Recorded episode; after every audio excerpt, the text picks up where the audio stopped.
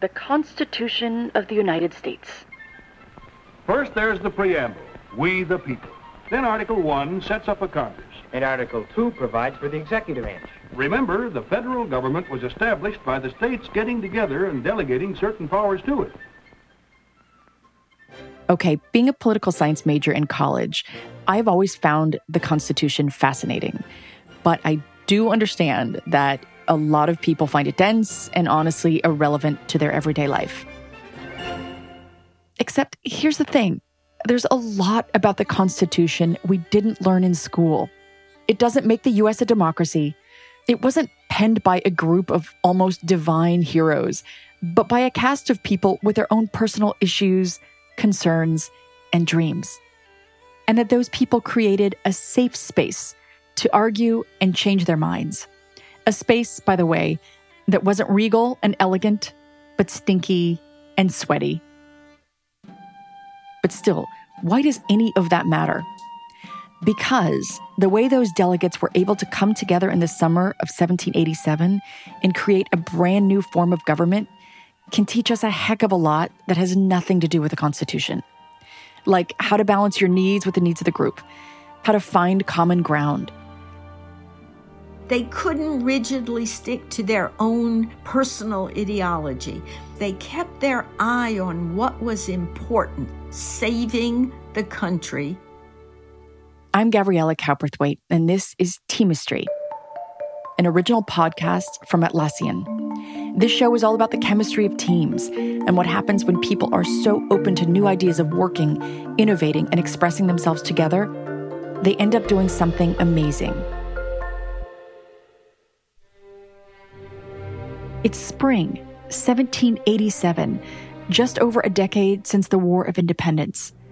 And over those years, the optimism and hope of a new country has collapsed.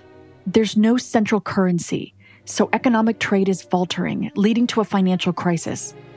Rebellions are breaking out in some states. There's even aggression between states. The central government, if you can call it that, has so little power, it can't resolve any of these issues. A big reason for this mess is the Articles of Confederation. It was supposed to gel the country together after the war, but it's more like a treaty than a constitution. In fact, it's looking more and more like the states are going to go their separate ways. The great American experiment is failing. And its leaders are worried that if it all comes undone, Europe will fight over the spoils.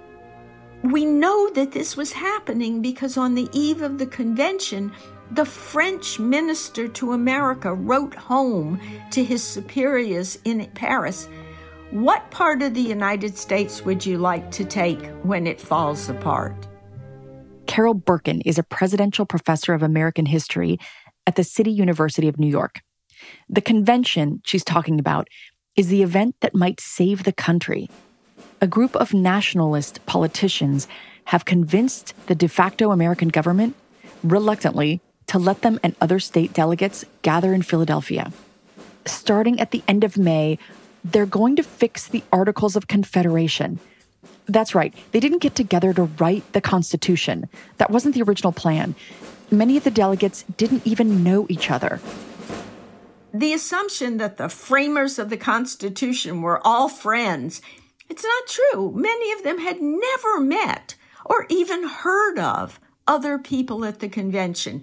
And you find in their own papers, they're writing things like, Oh, I just met someone named James Madison. He's a very interesting man. He's very short and he stutters a little bit, but he's a, he's very smart.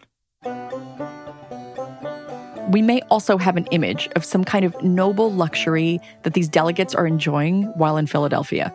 These men were staying in taverns, sleeping three to a bed. They were eating tavern food, which makes, I don't know, McDonald's look gourmet.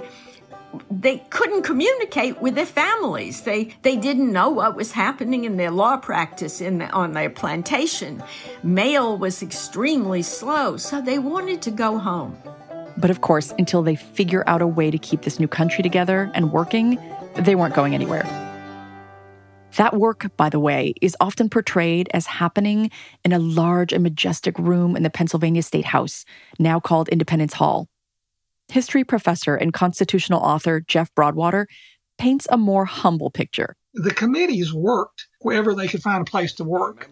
They worked in taverns and boarding houses. And there was a library on this, or what they call the library room, on the second floor of Independence Hall. And um, at least one of the committees met there. The assembly room where they met was not all that large. This assembly room is where most of the action will happen. History books often portray it as hot and uncomfortable, unbearably humid. The thing is, though, Philadelphia didn't have a heat wave in 1787. Here are the real reasons why the convention was so sweaty. First, a lot of these men wore pretty heavy, multi layered outfits, and propriety meant that no matter how uncomfortable you got, you never took off your jacket. You just sat there, steeping in your own sweat. Second, they weren't free to roam around and get some fresh air. Proceedings were strict, so strict that the main reason the room is so hot and sweaty was that the windows in the hall are nailed shut. More on that later. All to say that the stage is set for a difficult summer, saving a country in pretty uncomfortable settings. The first thing the delegates do in late May is to agree that the Articles of Confederation is beyond saving. The document is just too vague to run a country. They need something new, a constitution that will enshrine the powers and responsibilities of a central government. But this opens a whole can of worms. Remember, gathering in Philadelphia are delegates from essentially independent states. Men like James Madison and Alexander Hamilton were ardent nationalists. Hamilton at one point recommended that they just abolish the states. But how are they going to do it? How are they going to balance the desires of the individual states with the needs of a central government? Well, as the convention starts, they have two tactics. First, even though everyone here doesn't agree on how they would construct this new constitution, most of the delegates have a shared vision for the country as a whole. The men who came to the convention were in many ways self selected. They were people who supported a stronger national government.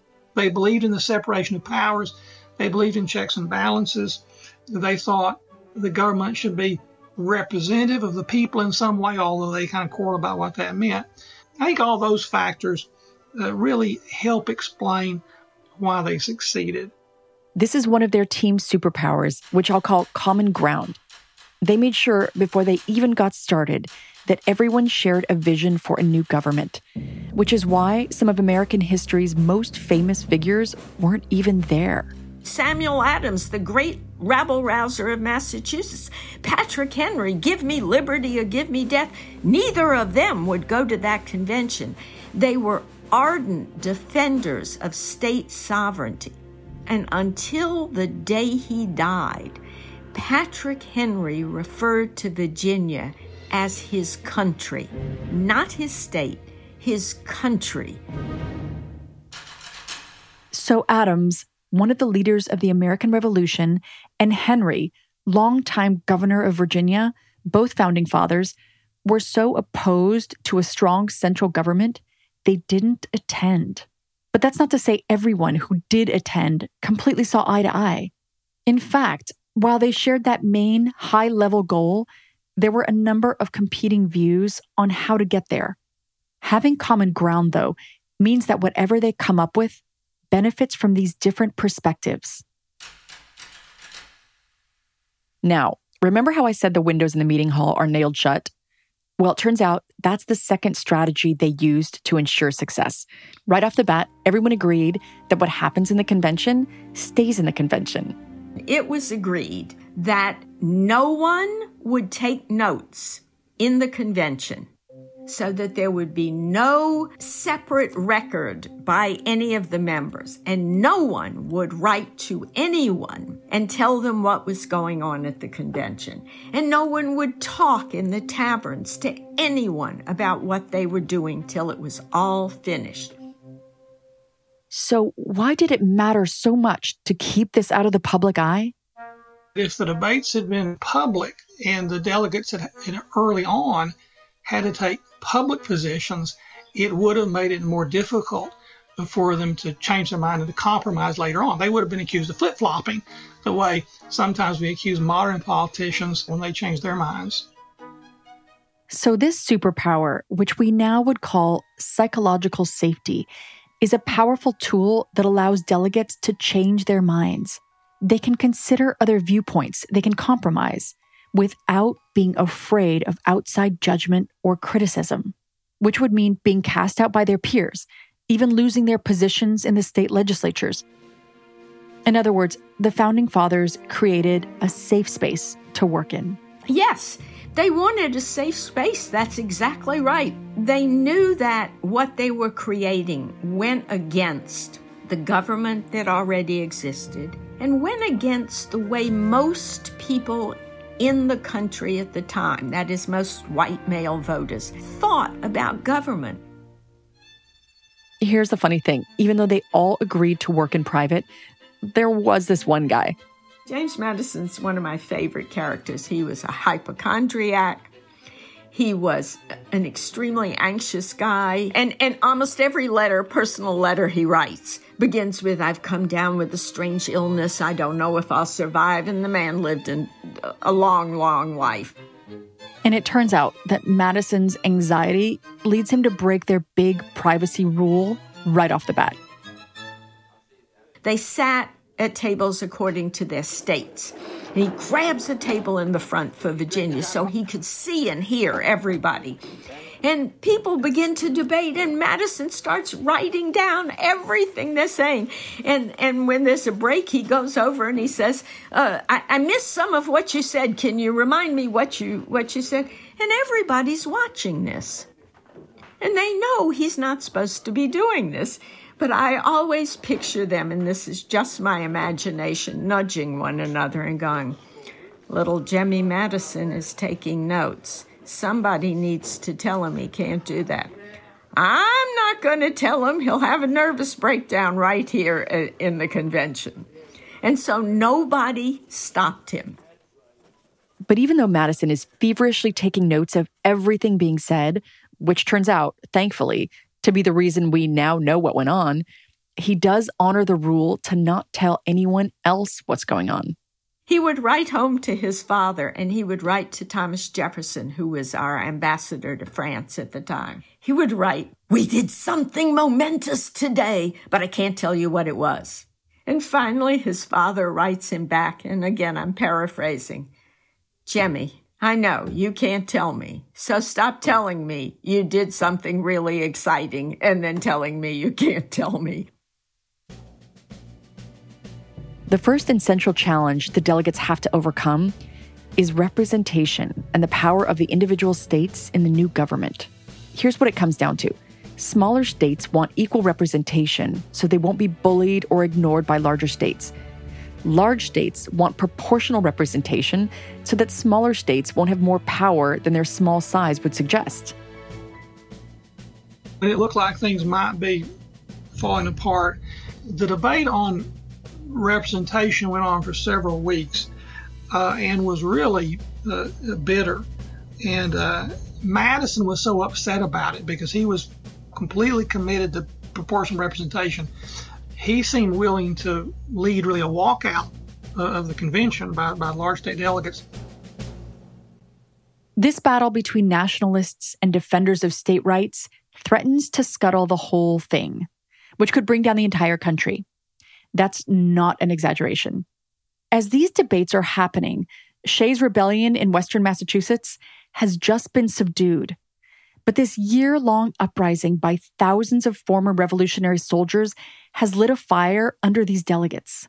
The economy of the United States, under the Articles of Confederation, just doesn't work, and it's driving more and more people to the edge of violence. The delegates are convinced that without a new central government, the country will dissolve into open revolt. That day, James Wilson walks over to James Madison and he puts his hand on his shoulder. They all called him Jemmy, little Jemmy Madison, because he was very short. He said, Jemmy, you must give in on this to the small states, otherwise we are doomed, or words to that effect. And Madison who had been so, so ardent about his position, went home and came back the next day. And he rose to speak and he said, I concede. It was an extremely difficult moment for James Madison. And with those words, I concede, Madison shows that he is willing to compromise to find a solution, that maybe both sides can be appeased. But not everyone there is as flexible.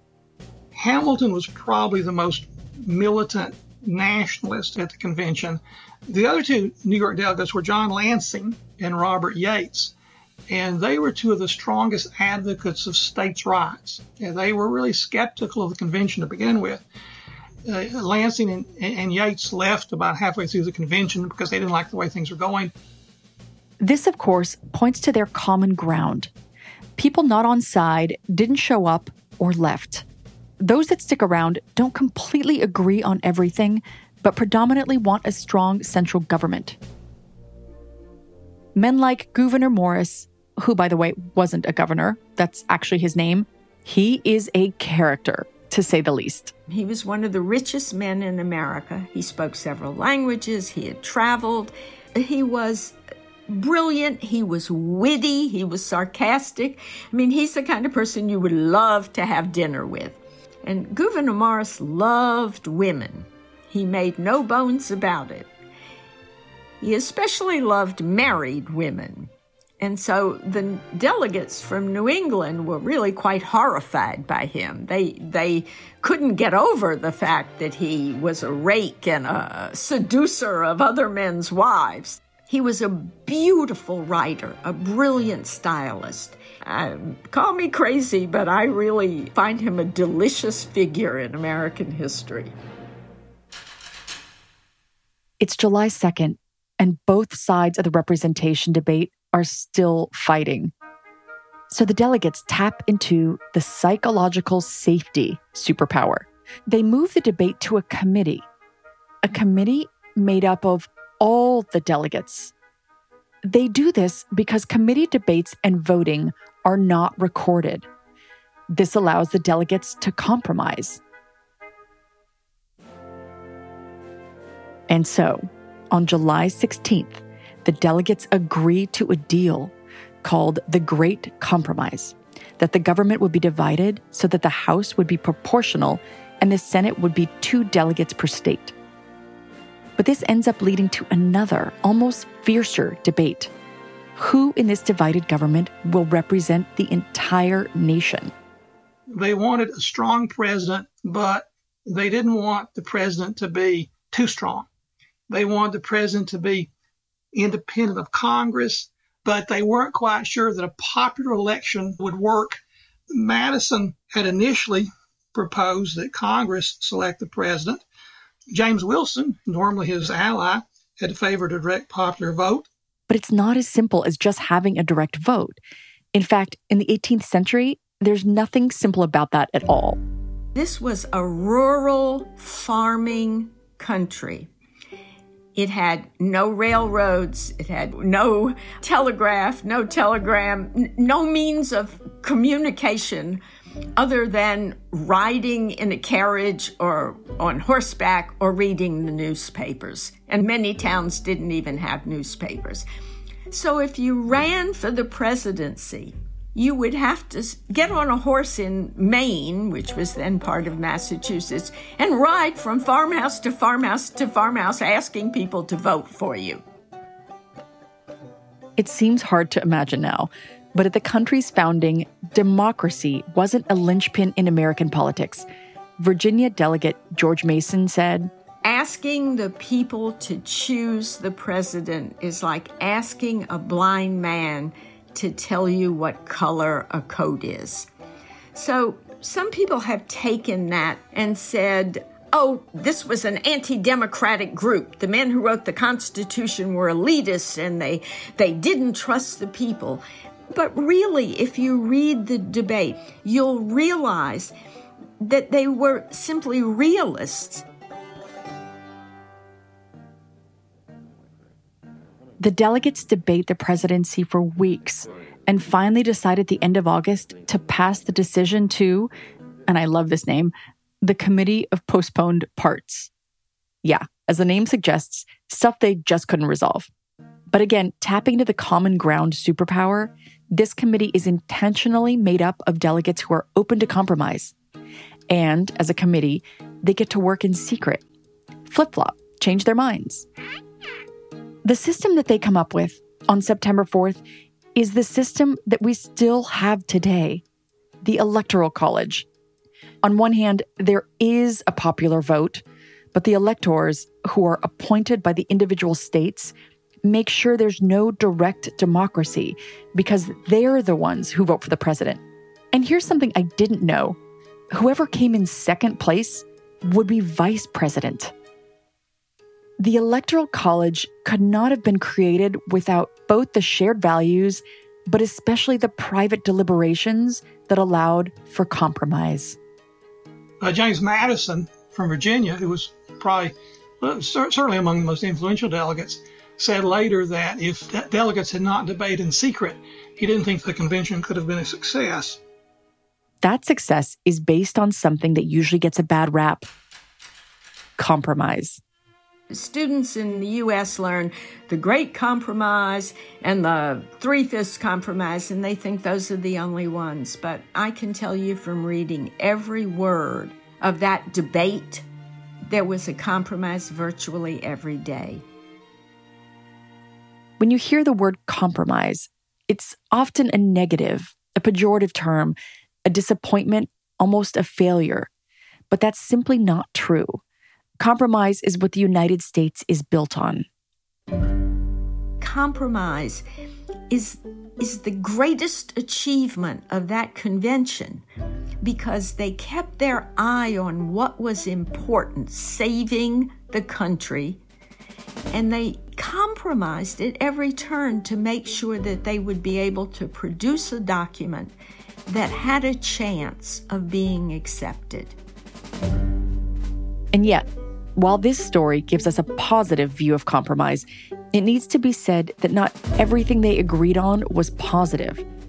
The most glaring example is the three fifths compromise that Carol mentioned. In trying to figure out proportional representation, the southern states wanted their enslaved populations to count as citizens to bolster their numbers, which would have given them much more power in the House of Representatives, despite the fact, of course, that these people were not afforded any of the rights or freedoms or dignity of citizens. Meanwhile, the delegates from states with relatively few enslaved people were most concerned about numbers, not human rights. And while this was another one of the compromises that kept the convention moving, it is an injustice baked into the founding of the country. It's early September 1787, and after a long, sweaty, difficult summer, the convention is nearing an end. But as they are preparing all the notes for final writing, a major stumbling block, a few delegates, including George Mason, refuse to sign if there is no Bill of Rights, which, by the way, was proposed after the ratification of the Constitution because a lot of people thought the central government had too much power. At this key moment, when it looks like things might come off the rails, common ground kicks in to save the day. Those delegates still not happy leave or abstain. They never sign on. They will play a role during that future ratification of the Constitution when this all gets debated again by the individual states. But for now, we're left only with those delegates who are willing to work towards a solution, willing to sacrifice secondary goals for the main one, willing to put away old ideas, shelve their personal desires, and embrace a new shared vision. But here's something else you may not know. The way they first wrote the Constitution reads like an old timey legal document. It desperately needs a rewrite. Gouverneur Morris would have been a great Madison Avenue advertising executive. He said to the convention, Look, we're trying to replace an existing government with something people are going to be really surprised about. We have to tell them why it's better for them, why they they will gain by supporting this government. And he's the one who wrote that beautiful preamble about uh, provide for the common defense, promote the national welfare, domestic tranquility. All of the wonderful things that the Constitution was going to do. He's responsible for that.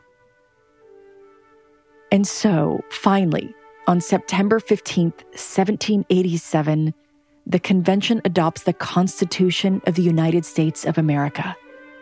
At the end of the convention, Alexander Hamilton summed up what I think is the key and most important and most admirable thing about that convention which was these compromises that everybody made. They compromised their own state's interests. They compromised their own ideological interests. They compromised their own dreams and wishes for the government in the interest of producing a consensus for the convention.